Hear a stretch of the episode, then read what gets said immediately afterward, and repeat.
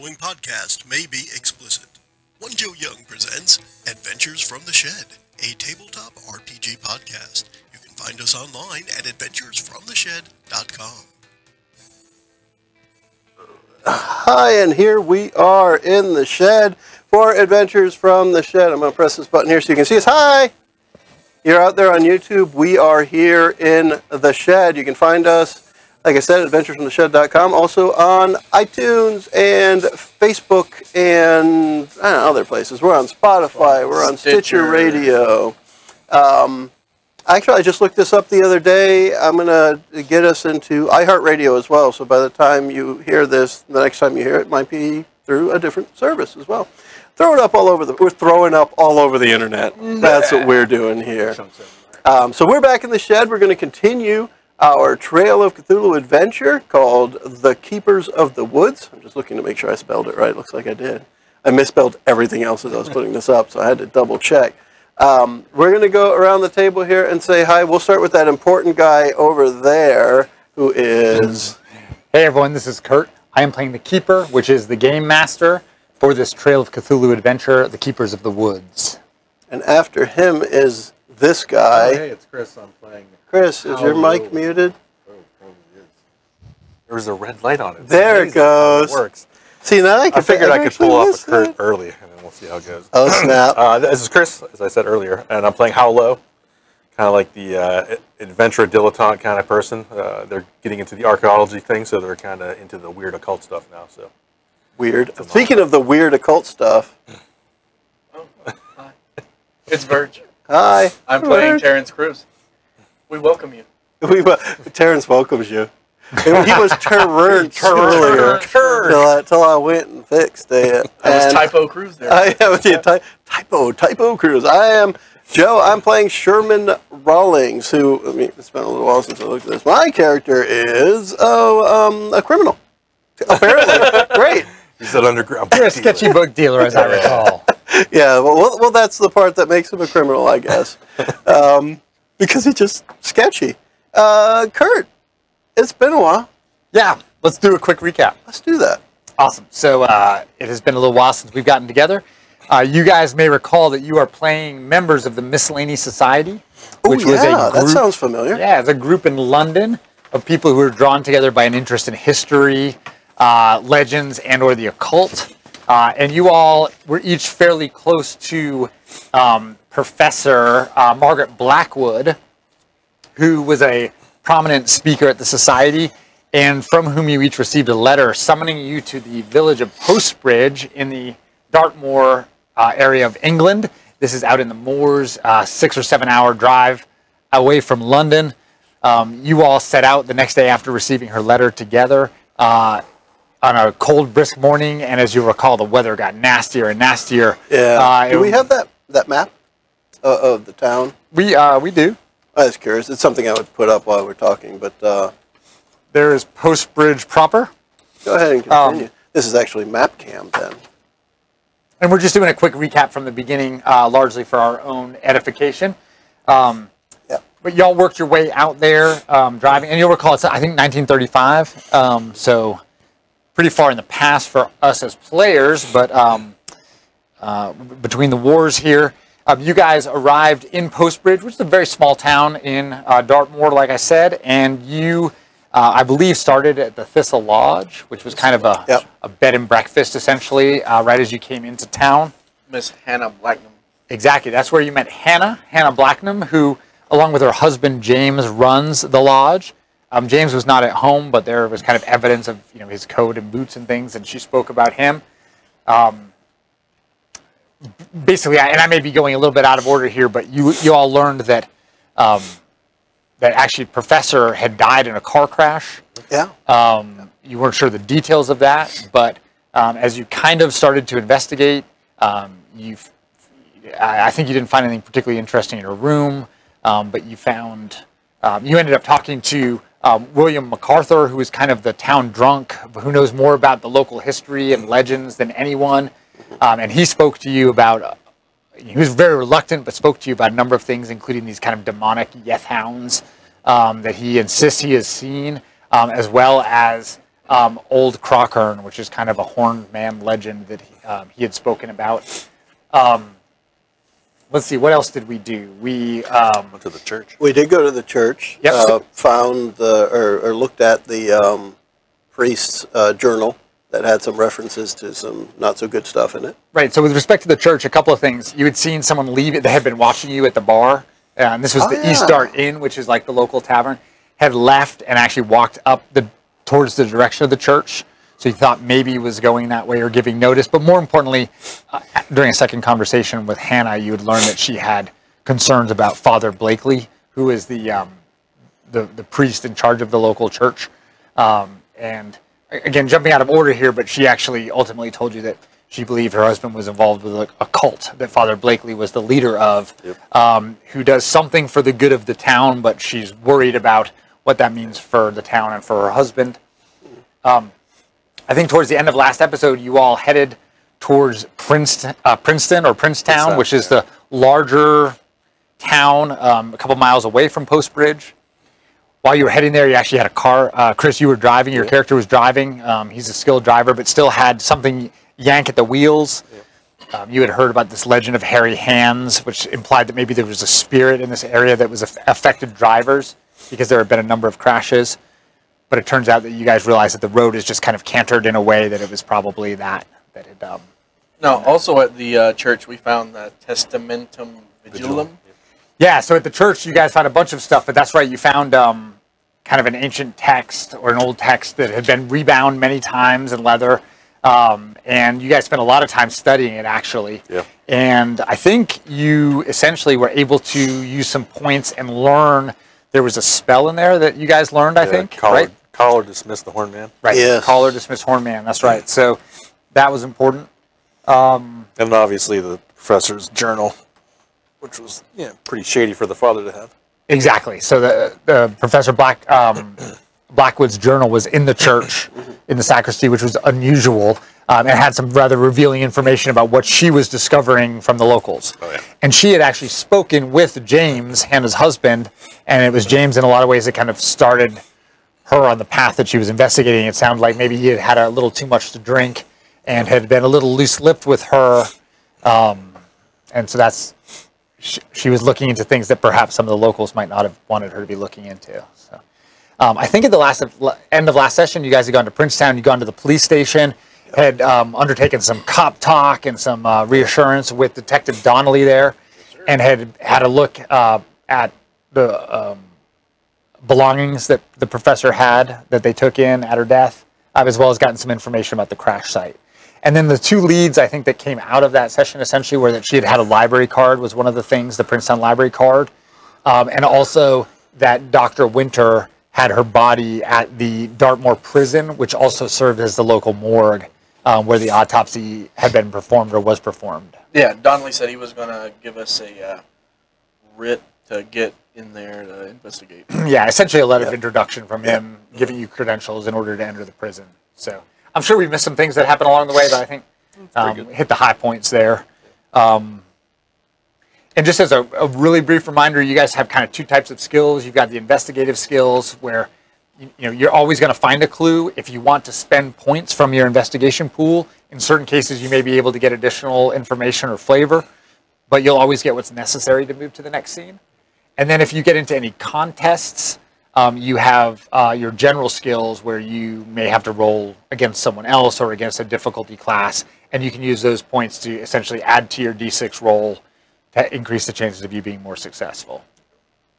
Is this all ringing bells with everyone? Oh, yeah, yeah. Yep. No, I was just remembering, too, that also, a lot of those roles will link to stability and sanity as well. You can spend points on certain things. Anyway, yeah, what you said. Right. And since we're playing, a Cthulhu horror game, at the end of the day, you've got these two pools. Stability is like your short-term measure of how you're dealing with the situation, and sanity is your grip on reality, and sanity never comes back, essentially, whereas stability could get refreshed after this adventure is over. You could recover and then essentially get your stability back up and be able to go off on another adventure, but the more and more shocks you take to your sanity, the closer and closer you come to realizing the blackness at the center of the universe in which we all live. So. That Sounds a lot like home life, doesn't it? Yeah, it's all good in the hood. Oh, it is. So why don't we jump right in? I think we ended last time, had wrapped up at the police station. And I believe you guys were wanting to go to the morgue, but you can do whatever you want. Yeah, I think that's a good idea. Yeah, morgue. Okay. Morgue before the body ends up missing. All right. Because that will surely happen. And I'm trying to remember, we did we investigate the crash site in detail? Yes. Yeah. Mm. Okay. Yeah, that, I mean, because we almost crashed in the same spot. Right, that's what I thought. And we had learned that really the problem there was, I mean, other than how having hairy hands, we learned that it's really the road, like you mentioned. Yeah, the road was off. Shredded pieces of tire. Yeah. Right. Just the road was really uneven. Right. Okay. Cool. Awesome. So the prison, Dartmoor prison, actually sits in a pretty isolated part of town, overlooking Princetown. I'm going to call it Princetown. If it's Princeton, I apologize. So it sits up essentially on a hill looking down on town. And by the way, I think, not that it's particularly important, but I do have a Princetown map that I can give you. Yeah. So here. And you guys may be able to look at this. Hold that right up in front of you, and it'll be closer on the screen. There you go. Yeah, probably can't really see it on the screen, but you guys were at the police station kind of right here along the main street. There's a hotel, somewhere. Here's the library, and then more importantly, there's this huge prison complex kind of up looking down on town from the northern end. So as you all approach, you can see that the buildings of the prison are constructed of really solid granite blocks. It makes for a completely austere, kind of grim, severe structure that really sticks out from the surroundings. This is not a pleasant-looking, you know, prison nestled among oaks in lovely gardens. No, it was, I'm just curious, complete interruption for a moment. Was that the way it was written? Because I like the phonetics of austere, grim, severe. I made up severe. All right, because I like the way that sounded. It had grim, austere, and oppressive. So. Oh, all right, good enough. But you would all actually know this prison, even though this is a relatively small town by reputation, because it's known as kind of one of the harshest, hardest prisons in England at the time. As you guys come up to the main entryway, you guys are met by two prison guards. They come out together to meet you, and they stop you and inquire about what it is that you're looking for at the prison. I'm pretty sure we had determined that I wasn't the front man. Yeah. He's gonna all right. Show him the letter of introduction. Yeah. So he's going to show him the letter. I'm going to say, we're here to see the body of Professor Blackwood. She was a friend and colleague of ours. We have permission from Detective Donnelly. Make it so. And you show them the the letter from Donnelly. Okay, so they take a look at it, and it doesn't take them long at all to realize that you're there with his blessing, and they guide you into the prison and down just really stark hallways. So there's nothing ornamental at all about the prison. It's bleak. As you get into the building, you can actually hear the yells and the clanging of pots on the doors as prisoners realize that you're there. And some of them are literally, they obviously are trying to get your attention, but there are others that are just shrieking and howling as if they're in their own worlds of insanity. So it's a cacophony of banging metal and screaming. Yeah, it's a lovely place. So you can hear them yelling and cursing. Yelling and cursing as you walk by. At some point, you're following the guards, and they actually start down stairways, and you can tell that you're descending underground. And then as you go underground, you pass a couple of doors that are closed, and then eventually come to the end, which is an open room where they ask you to wait for Dr. Winter. The room that you're in is completely tiled in white. It's actually quite bright white, even though it's austere and not ornamented. And there's a large kind of porcelain trough sink in the corner. You can see two, everything is very, very clean in here. You can see two glistening tables. One is empty with nothing on it, and the other one has a body that may or may not be the professor's body on it.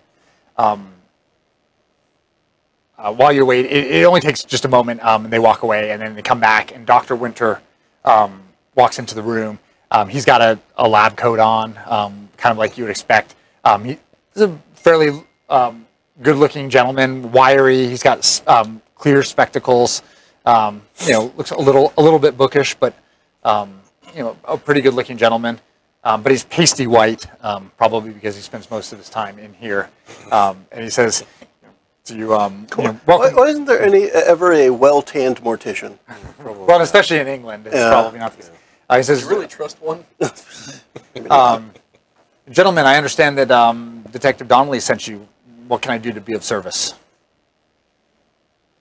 We're here to inspect the body of Professor Blackwood.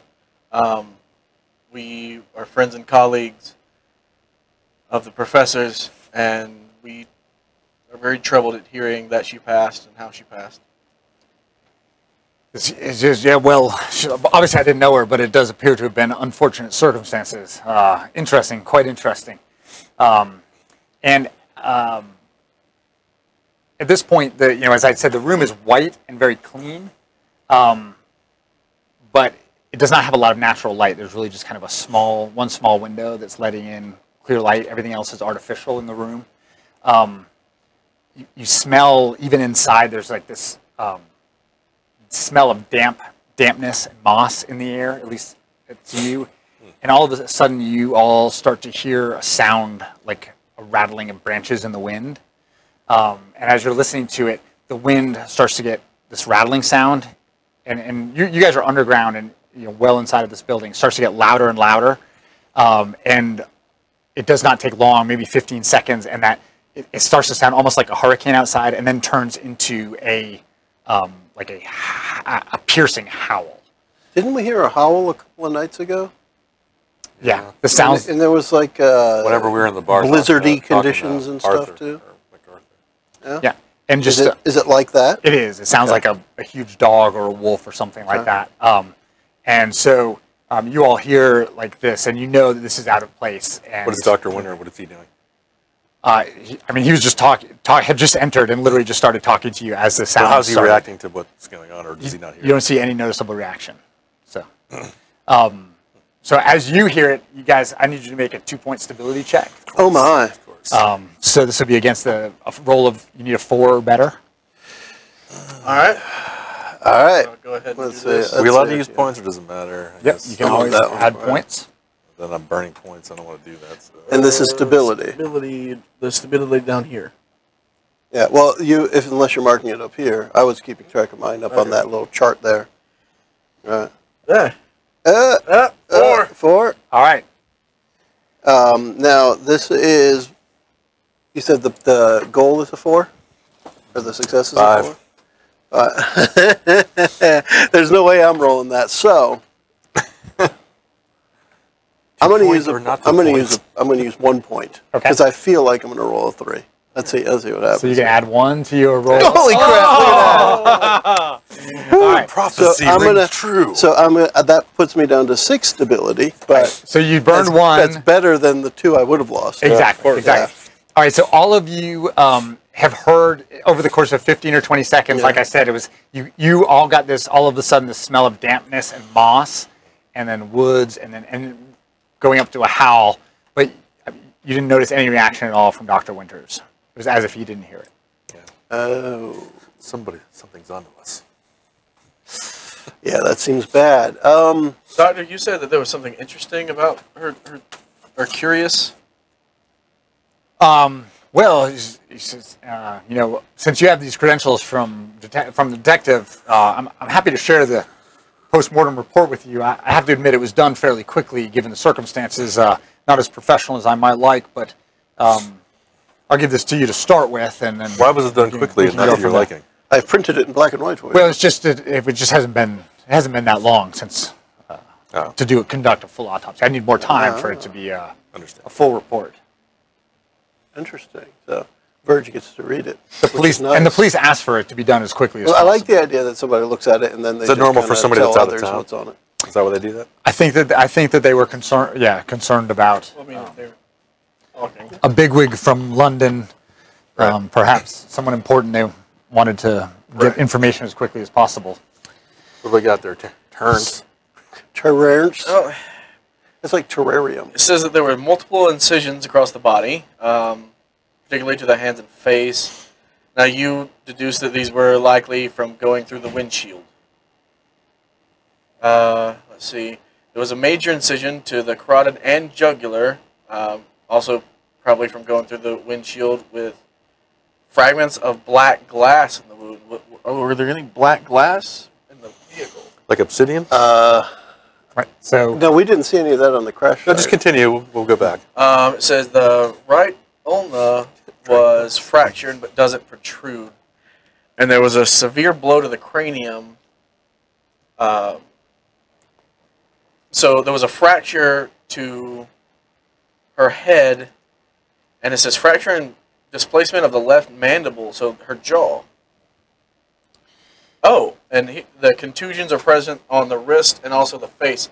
So for that one, that would have been... These protective kind of... We're trying to protect themselves kind of thing. So, I'm not a police officer, but it's my opinion that she did not die in this car accident. I think the wound... That's backwards. You look like a man who knows his way around a police report. Cadaver. Verge, does Terry have any forensics or medicine points or anything along that line? He's got one forensics. Okay. Just trying to, I really like this handout, so I was just trying to hold it up there for a second. Yeah. It's kind of neat. So, and I don't have the handout in front of me, but Dr. Winters would tell you, he'd say, my estimation, and as I said, the police asked for a prompt report on this. I would like a little more time to write it up in a nicer manner for you, but I believe that she bled to death from the laceration on her neck, and that laceration is deeper and more serious than the cuts that appear to have come from the glass in the windshield. That's with the black glass, right? The laceration on the neck? Correct. Yes. Were you able to... identify what material that was? I have not yet been able to identify for certain. Do any of you have geology? I do. I have chemistry as well and geology. Okay, so in working with... I have accounting. And he's back. So he says, I can show those to you afterwards, and you might be able to help me with that, but it's not a material that I would expect to have been found in an automobile. Understood. So, what else we got, Terrence? Additionally, honestly, it seems most likely that her throat was cut. Her after she left the vehicle, wrists were bound. Exactly, young man. And that she had was the vehicle was sent through the road to crash, and that's when she went through, or possibly crashed. Somebody captures her, binds her, slices the throat. Unbinds her. Hey, oh, she went through the windshield. Look at that. Huh. That's possible, too. That seems a bit much. Morbid, although we are in the mortuary. But, yeah, I mean... The wounds on the wrist certainly seem consistent with binding. Like I said, she's clearly bled to death from the wound in the neck. You said contusions, also the face. Where around the face? Yeah, can you see those? No, it doesn't say it on here. He has sloppy writing. Right. Vegetable matter found. You say vegetable beneath matter? Beneath fingernails. Vegetable matter. Vegetable matter. So she was scratching at a plant. So at this point, I mean, you're not going to get any more from him probably without looking at the body, which you might have to convince him to let you do. Oh, yeah, there's a body there. Yeah, we'd really. So, I'm going to ask him if he needs someone to do his taxes. That'd be a good time for that flattery. I've got that covered. I do still have reassurance and intimidation. I was going to say, and bargain for that matter. But I've got one intimidation. I don't know what the. I have flattery. He doesn't seem, to me at least, he doesn't seem like he needs to be intimidated. He probably just needs to be asked in a nice way. Yeah. I think that's right. I think that's right. One point in any of those will probably. Yeah, I'd like to help you write up a better report for this. Any help we could provide, but we probably would need to see the body to help you out a little bit better. Well, I'm certainly happy to work with you, gentlemen. I don't have anything else that I have to work on today, and I've got a bit of time. It's certainly cold enough out there. I'd like to stay inside while possible. I'll burn up a flattery point then. Sure. So you take your action over to the second table. I had mentioned, and by the way, the lights in here, they're kind of cathode, old lights, and they're kind of flickering on and off. It's kind of a little bit. You know, yeah. It goes from really bright to different, and then comes back bright. Is that normal every now for and this then. Building? And he says, from time to time, So, so he shows you the body. Are you all like looking? Are you all there? I'm definitely. I think I'd be a little creeped out, so I'm gonna stand back. I've got the evidence collection and forensics, yeah. So I'm definitely over there checking it out. I'm gonna go with a weak stomach and stand back. Okay. So, not you, but the two of you who are up there. Professor Blackwood's body is almost unrecognizable. She's had really horrific injuries that were sustained probably in the car crash. Even though you guys are hardy and stout gentlemen, looking at the body of your friend in this state is immediately troubling to you. And we need to make another 1-point stability test here. Oh, yeah. So it just needs to be 2 or greater?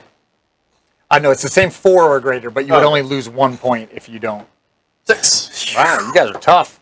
4. Okay. So you both, you initially feel that like revulsion in your stomach, almost like you want to throw up when you first see the body, but you're able to quickly steel yourselves against it, and it doesn't have a lasting effect on you. But it is, and you see that her neck. I mean, she has a clear slice all the way across the front. It's like almost decapitation. I'm glad neither of you threw up because I probably would have thrown up. Right. So I can handle a little bit of the. Just use some accounting points and think about numbers in your head. Exactly. I got to use it somehow. 3.14. Right. So initially, you're able to see bruising on her wrists, just like you read in the report, and a number of small lacerations around the face and bruises. Hard to tell if the bruises were from the car accident or from something else, but certainly the smaller lacerations look like they were from glass in the windshield, but probably not. Right. Not this, as you said. So if you guys are willing to spend a little bit, a point in some of the other things, maybe... You know, you found out about vegetation under fingernails. Yeah, you found out about the black stone. Those are things that you could try to find out a little more information about. Yeah, I definitely want to do that for the stone. Okay. So you would look at this with Dr. Winters would point out to you that, you know, I found this and I'm not aware of this being part of any construction in automobiles, and it is not a rock that is in any way native to our area. But given your background, you would know... that this is obsidian and that it is not native in any way to England. Okay. Huh. That's found in the neck wound, right? Correct? I believe that's right. Is that what's in the report, Urge? Yeah, it was neck. I remember that. Black glass in the neck. Yeah. Can I take a piece with me? Okay. So what about... Terrence, can you figure out the under the fingernails? Yeah, what about the vegetation stuff? I mean, does it look like moss or something? I'm just trying to think of the dirt smell we had, mossy. Yeah, it's not nearly enough to have created that smell, but if you had biology or outdoorsman or... Yeah, I'm trying to reason my way through it. Chemistry. I have chemistry. I do have chemistry if that's what we need to use. I don't have a chemistry. Okay. You know what I have, so nothing that I can account for that. Yeah. Uh-huh. Well, I think, so chemistry... So when you guys are generally looking at this with him and you're working through what you know, talking about the evidence, something that I'm not sure if it was in the report or if you just missed it, but Dr. Winters would point out to you that she also had a blue stain in her hair. That's not on here. Huh. Well, she does, so he points it out to you while you're examining the body. And if you're willing to use a point in chemistry, you would be able to figure out after a little bit of time that that's from a plant known as Isotis tinctoria, which is the basis of a pigment known in England as woad, W-O-A-D. Oh, okay. I've heard of that. It's kind of like what a blue stain. It's it's a Latin name, Isotis tinctoria. Tinctoria, okay. But I think the key is that it's the basis of a pigment that's known as woad. Mm-hmm. And at the same time as you're looking at this, you're able to identify the vegetation under her fingernails as a combination of oak bark and some type of epidictic moss, which is just some type of moss. Epidictic. And I was curious too, when, just going back to the whole episode that we experienced that the mortician didn't, everything went away. The wind, the howling, and the smells. That's all gone now. Mm-hmm. So, okay. Nothing's lingering. Yeah. Is there any reason why there would be oak bark or moss underneath their fingernails? You're asking Dr. Winter that? Yeah. I mean... Which professional... Right, opinion. I mean, had she died simply in a car crash, unless she had done something beforehand, where she would have... But no, it doesn't make sense. And of course, these wounds are inconsistent with her having died in this crash, so, you know, ultimately it's for the police to decide, but it seems as if someone was covering something up with this accident. And tree hugger wasn't even a thing then. So. How much do you know about the people of Postbridge? About Postbridge? Yeah, Postbridge. Well... Postbridge is an odd place, so that's putting it lightly. Yeah, and he can tell you the same thing that other people in town would tell you, that which is, you know, it's a real small town, but Postbridge has a reputation of being a place where people from time to time just go out into the moors and don't come back, or disappear, sometimes for a lengthy period of times. And, so the people in Princeton look on it as a kind of an odd, perhaps dangerous place. Now, what about the other fatal? There was one other fatal accident, right? Yeah, it was a doctor.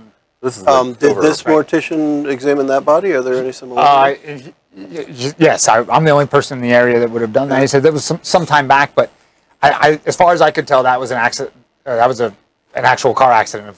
He lost control of the wheel. So none of these extraneous wounds that wouldn't have been part of a car accident. No, I think that was a case of him having lost control of his vehicle. Okay. There was nothing like this case. Well then.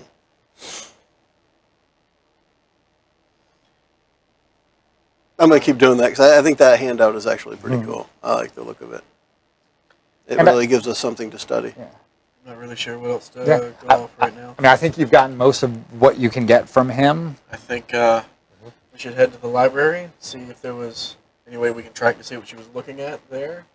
That's the only other question I would have. Is there any other recent deaths in that other town? I just forgot the name. I got Princetown. Well, there's people missing. Like the Nathaniel Brand staff is missing. Yeah. There's no body. But yeah, that's what I mean. Any other people circulating through the morgue? Got any fresh ones there, Doc? Yeah. No, you know, I mean... I thought about it when we first came in. You said there's a body that might be the professor. Right. That was her. Yeah, right. and I figured that, but I didn't know if there were others around. Okay. No. Right. So he says, we've had nothing particularly unusual. You know, occasionally someone will die of natural causes, of old age, but it's a small town, so even that doesn't happen very often. We have more folks here in Princeton that we're dealing with, but... no, this was... But this was notably unusual to me and of interest, and I'm sure Detective Donnelly will be interested in these findings. Definitely. So. Well, I appreciate your time. Yeah, thank you for your time. Thank you for letting us have a look around, and you've done a real good job here. Well, thank you. I appreciate your help. And so he actually is write some notes based on like what you told him about the obsidian and stuff. I want to tell Donnelly anyway. I kind of want to rope him into the. In case we need to go back to Postbridge. Want a little more backup. Good point. But the library is on the way back. Correct. So back in the main part of town. I think we should stop by there before heading off. Okay. And just for people at home. I can't wait. I have a 2 in library use. We're going into a library. Awesome. So the professor had a Princeton library card in her possession at her death, which I think was kind of the hook to get in here, if you will. So... the library is along that main street in town that you can see on the map. And it is in a long kind of Georgian-style building right off the road. From the outside, the stonework also presents a really drab setting against this like wintry sky that's outside. And it looks just kind of unappealing from the outside. But as soon as you walk in, the picture totally changes. So you walk inside and the room immediately feels warm. There's actually a fireplace with a fire that's obviously well tended. It's not roaring, but it's a very nice fire there. There are a number of nice looking oak tables with books laid out on them. In the main, you come in up a couple of steps. There's a little kind of reception area and then kind of one big main reading room. There are, of course, probably other offices off of there, but it's basically kind of a big one-room library. You don't see anyone else there reading, other than a silver-haired woman, maybe in her late 40s, who's sitting at what must be the librarian's desk. She's got her hair pulled back up in a bun, and she is does not look up at you as she comes in. She appears very focused on the book that she's reading at the desk as you walk in. We could find out what book she looked at previously. Yeah. Is there I mean, for the scene, because I'm the book collector slash thief slash fencer. Is this one of those libraries that has the wooden ladder on the wheels that rides around? Yeah, so it does not have a second story with a mezzanine, but it does have exactly that. It has essentially a half a staircase that you can go up and that you can move along on wheels if you need to get to things on the higher shelves. So there's almost certainly something, some print in here that I would want to put in my jacket for the way out. So that's my first thought, is that I'm looking around. First off, for anything that local lore, legend, mythology kind of thing, because we're being, you know, we're being told about the Horned Man, the Hairy Hands. We've experienced some odd phenomenon that apparently the Mortician didn't experience. And I'm just going to kind of look, urban legend-y kind of books. I'm just going to start looking around. Okay. And I don't want the attention of the librarian. Right. She's probably right on the edge of a shush. Well, and so you, always.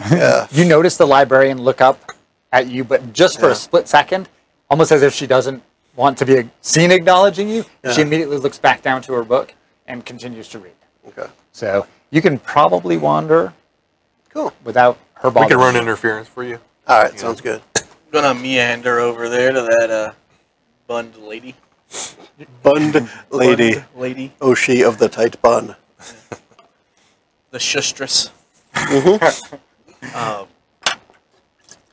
I'm gonna introduce myself. It's like, hello, my name is Terrence.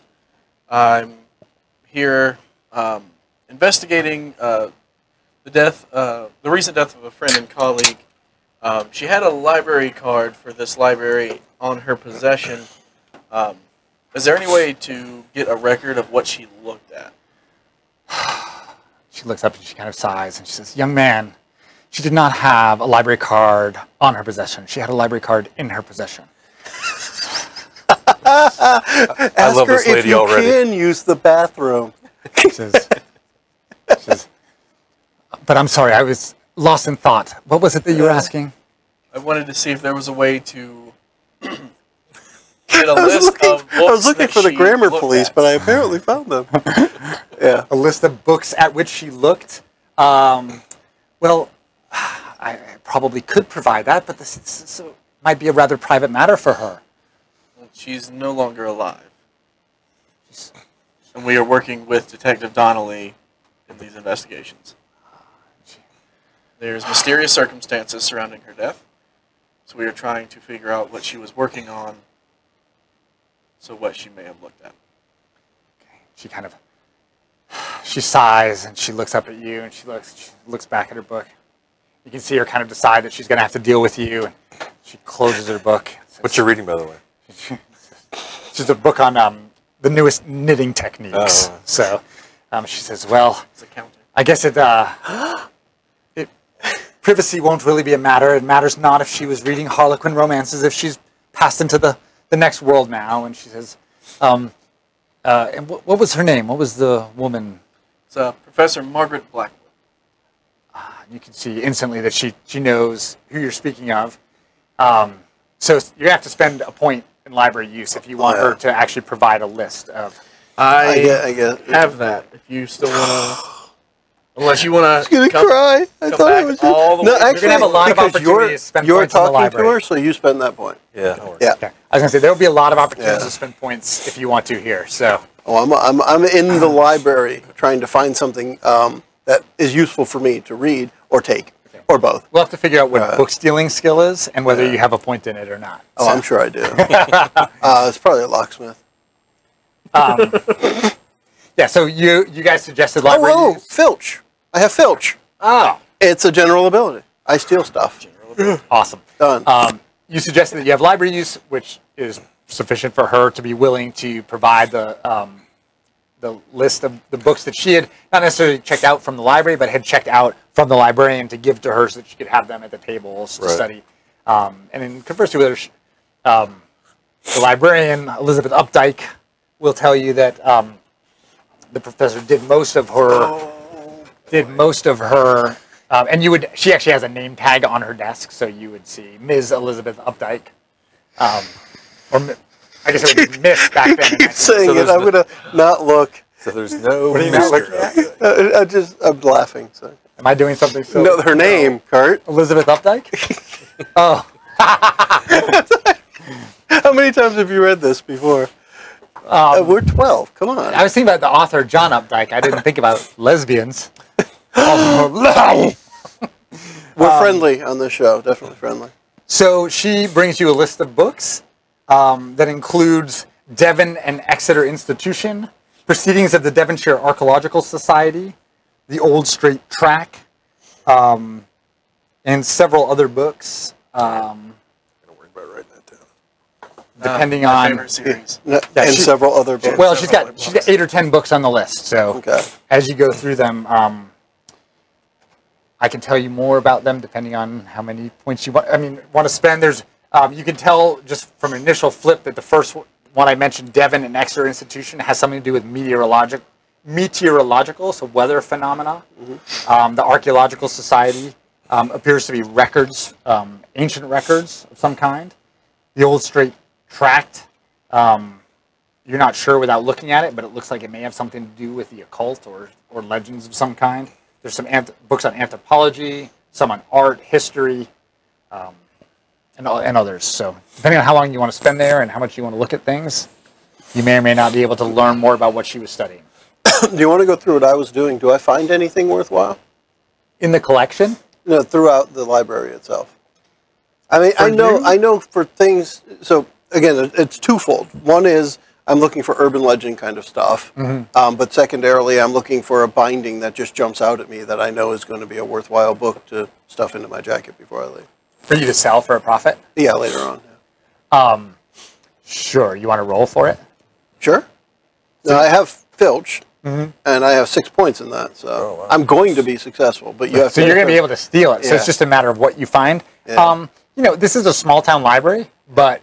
I imagine that you could find something that, if it is not valuable, you could sell it as being valuable. Yeah, and that's what I'm looking for. I'm looking for something, specifically something. The idea is it's more valuable than what someone would pay for it in a bookstore.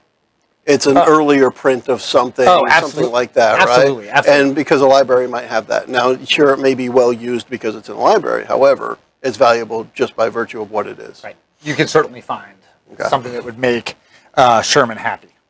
And am I able to find anything referencing what I was talking about, local legends, urban myths, the kind of thing that I'm looking for a book that might reference something that we've experienced to explain it. Yeah.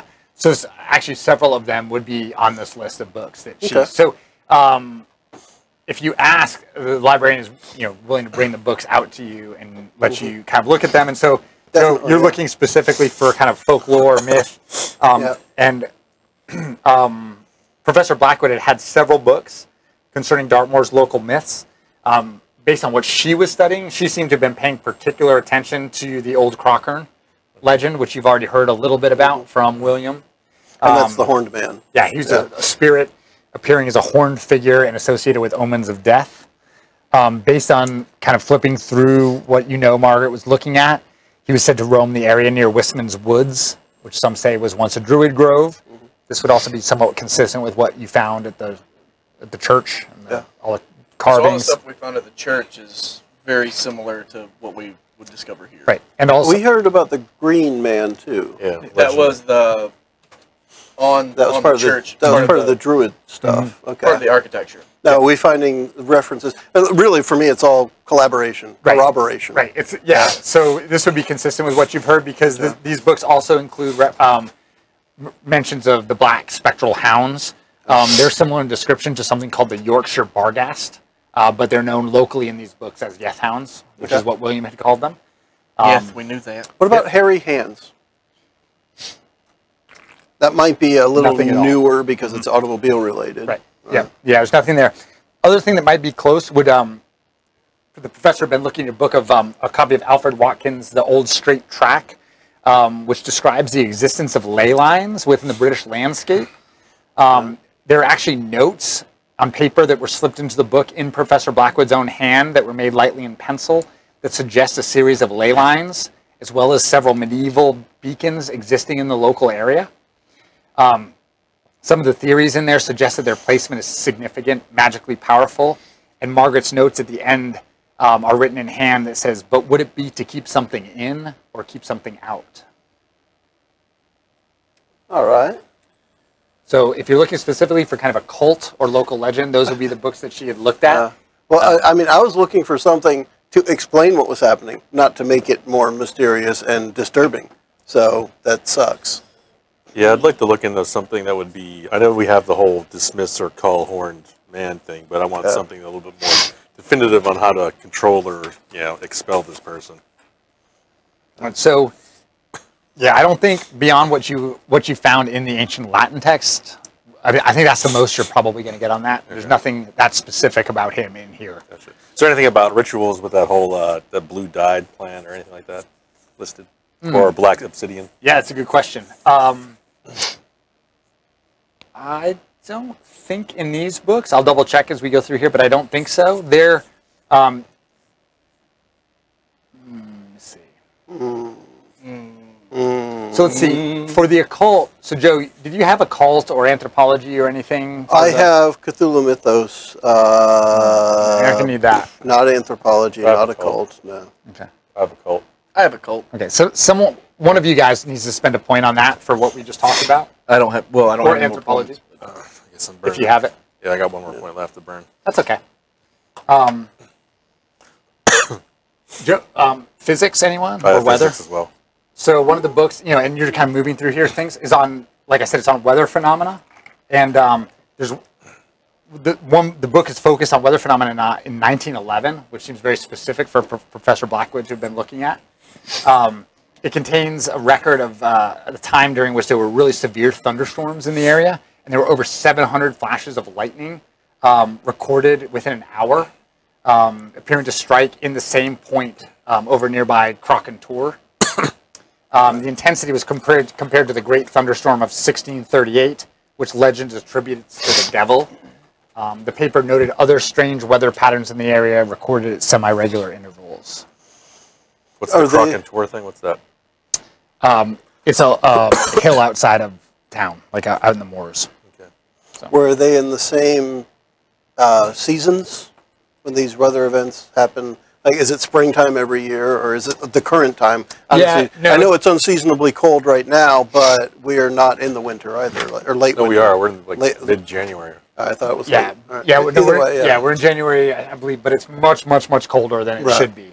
And these weather events, did they happen at different times, but for example, 1911 is...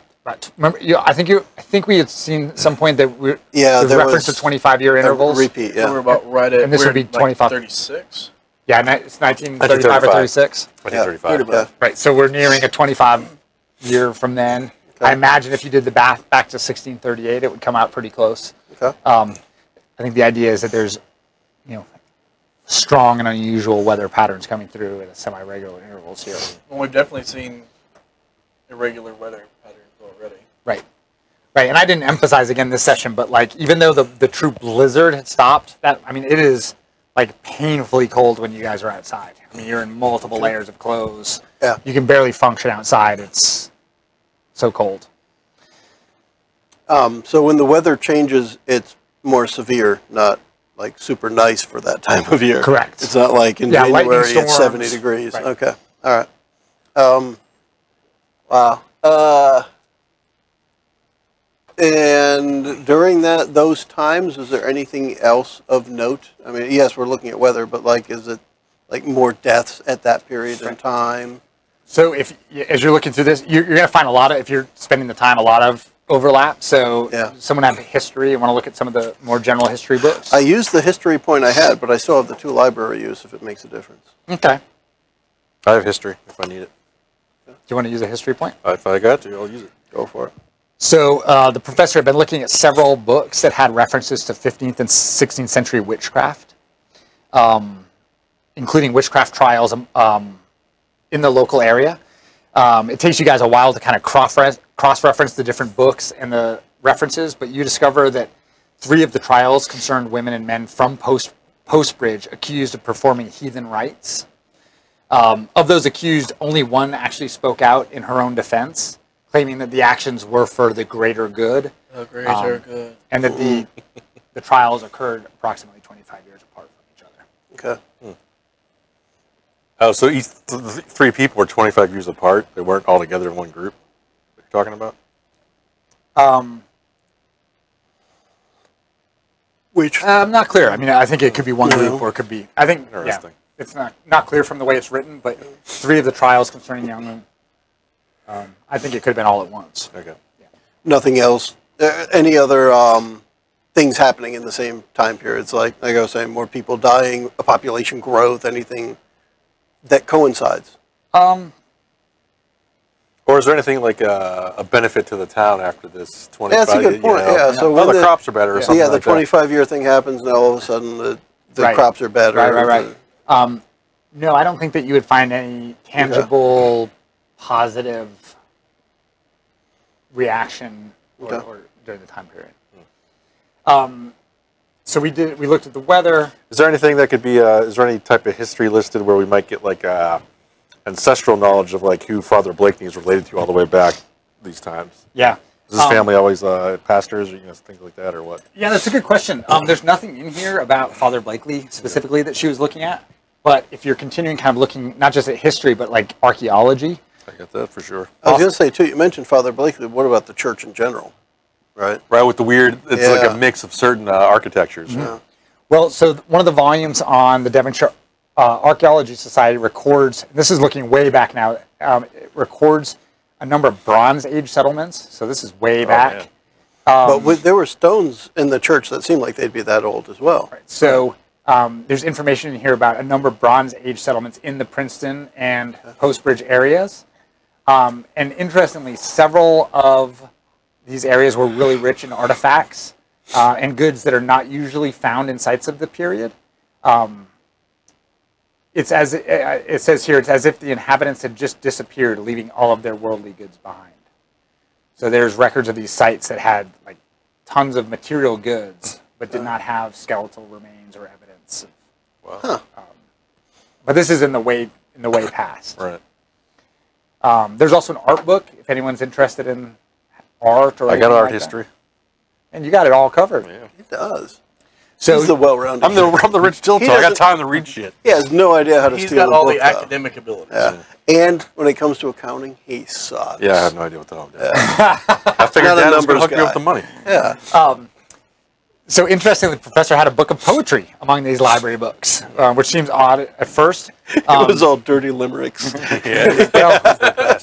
There once was a man from Nantucket. Exactly. One particularly dreary piece of verse stands out to you as you're kind of flipping through there. It describes a stunted oak woodland. And the only way you're going to learn more about it actually is by asking Miss Updike. Okay. But since we're willing to spend a point on that, she can tell you that poem is actually describing Wisman's Wood, which is a local grove standing near Postbridge, as you already know. She also tells you that sometimes and here she kind of lights up a little bit. It's almost like talking about maybe gossip, like it's kind of more fun for her. But she says there's a lot of tales associated with Wisman's Woods, and that it was once it's often been said that it was once a druid's grove. And she kind of gets this little sly look to her eye, and she says, sometimes they say that you can see a procession, people clad all in white, crossing across the moors into the woods. Ooh. She says that, and she just has this like little gleam, like something exciting that wouldn't happen around town usually. Huh. So probably happened like a week ago. About a week ago. Yeah, she's kind of creepy. So I think but that up to sure. I think Sherman is pretty much done with the library. Okay. I hate to say that, but he's the way I'm going to play this. He's just being creeped out. I was going here. I was so excited to get into the library because I know how to find crap in books, and it was going to be easy to find stuff that said, yeah, there's weird stuff going on, but here's what caused it. Right. And all we're finding out is, no, there's weird stuff, and there's other weird stuff. Oh, and there's other weird stuff. Right. Oh, and this weird stuff goes back 1,000 years, too.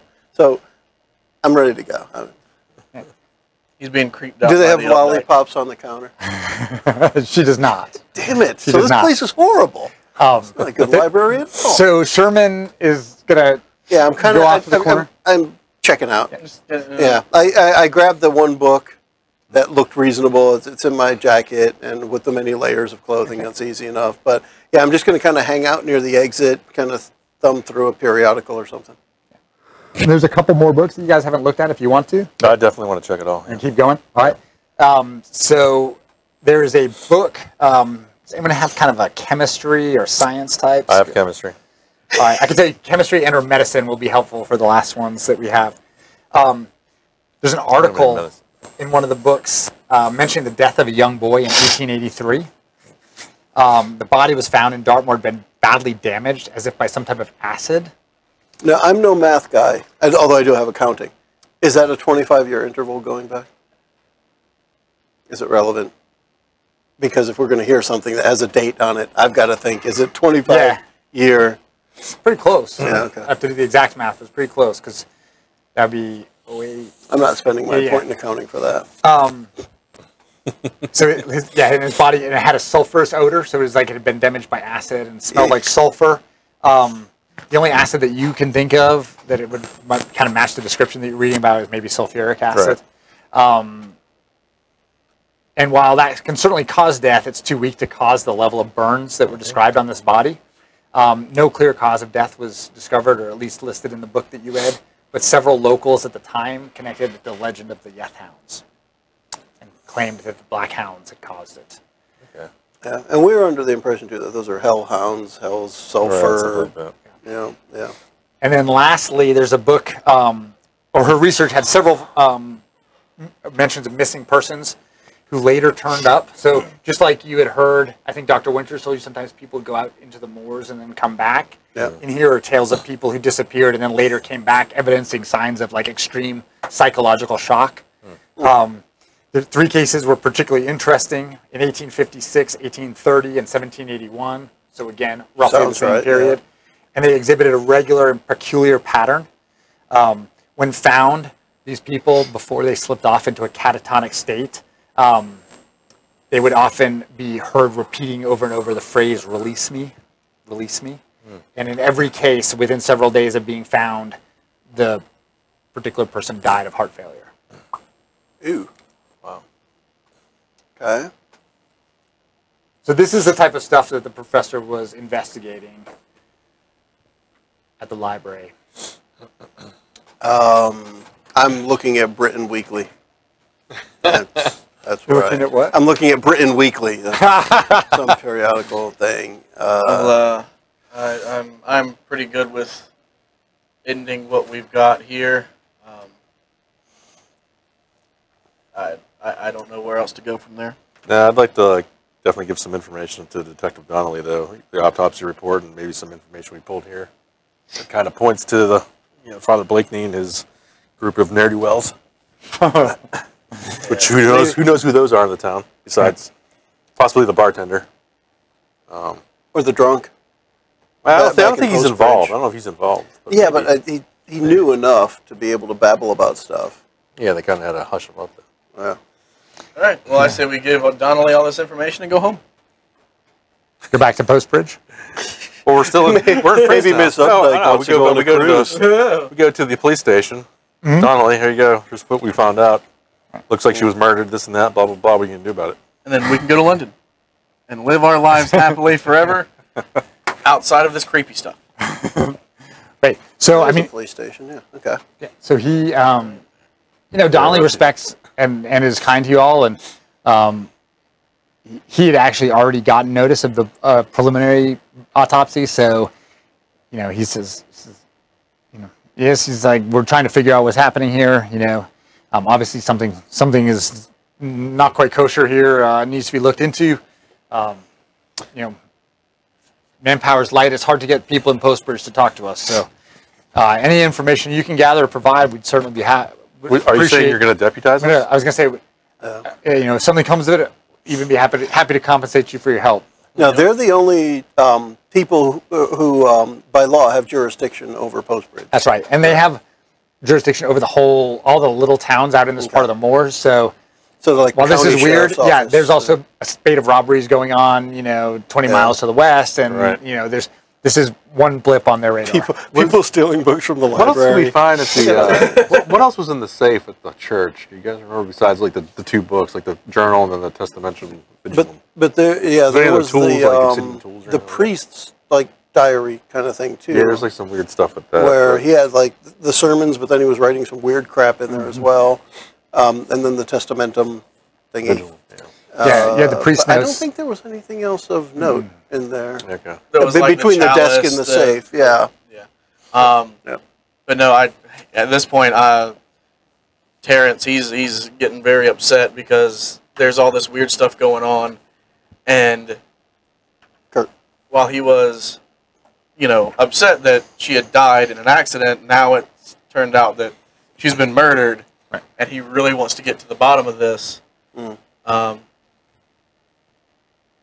Because it's not the first friend and colleague he's had that's been killed, and he's not, he's not gonna just let it lie.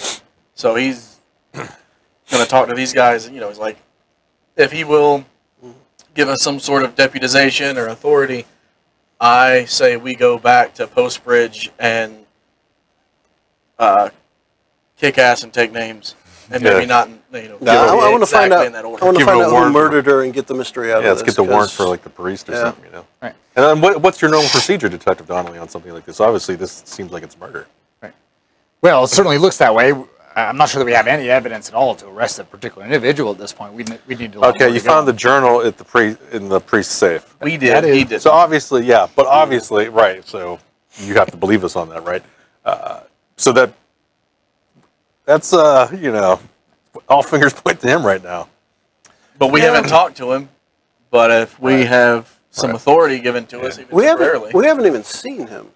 We think it might have been the guy that walked off. We don't know. Right. It's kind of like the husband of the innkeeper. We haven't seen him either. Right. James. There's a good chance he's, Yeah. And since you guys were asking about the notes, remember he had a bunch of notes from sermons and things, but there was also a lot of writing on Christian theology related to sacrifice, right. And there was a reference to Green Man and his stuff too, wasn't there? Yeah, and there was references to sacrifice, and some of them were even implying that you might need a literal human sacrifice. Yeah. But it's strange though, because the old Crockhorn is not the Green Man. Those are different. Those are two different things. Yeah, because Green Man is usually a peaceful thing, like a good thing. Right. Right. Closely related to spring and growth, and rebirth. Yeah. Mm-hmm. Yeah, it's more druidic than it is monsterific. Yeah, very more pagan than satanic. Yeah, they said, I think William had told you that Old Crockern was like, also called the Horn Man, is an evil spirit. They say sacrifice was made to it back in the Civil War, hung several fools who got caught for witchcraft. It doesn't sound like the Green Man. I'm very up for going back to Postbridge and finding out what happened. Sounds good to me. Okay. Probably should wrap up there for this session, and we can pick it up there next time. How's that sound? Cool. Yeah. Let's make sure we chew all the bubble gum in between sessions, so next time we can just kick ass. I get it. So, and that we can just say, bye, everybody. The preceding podcast was brought to you by One Joe Young. You can find us online at adventuresfromtheshed.com.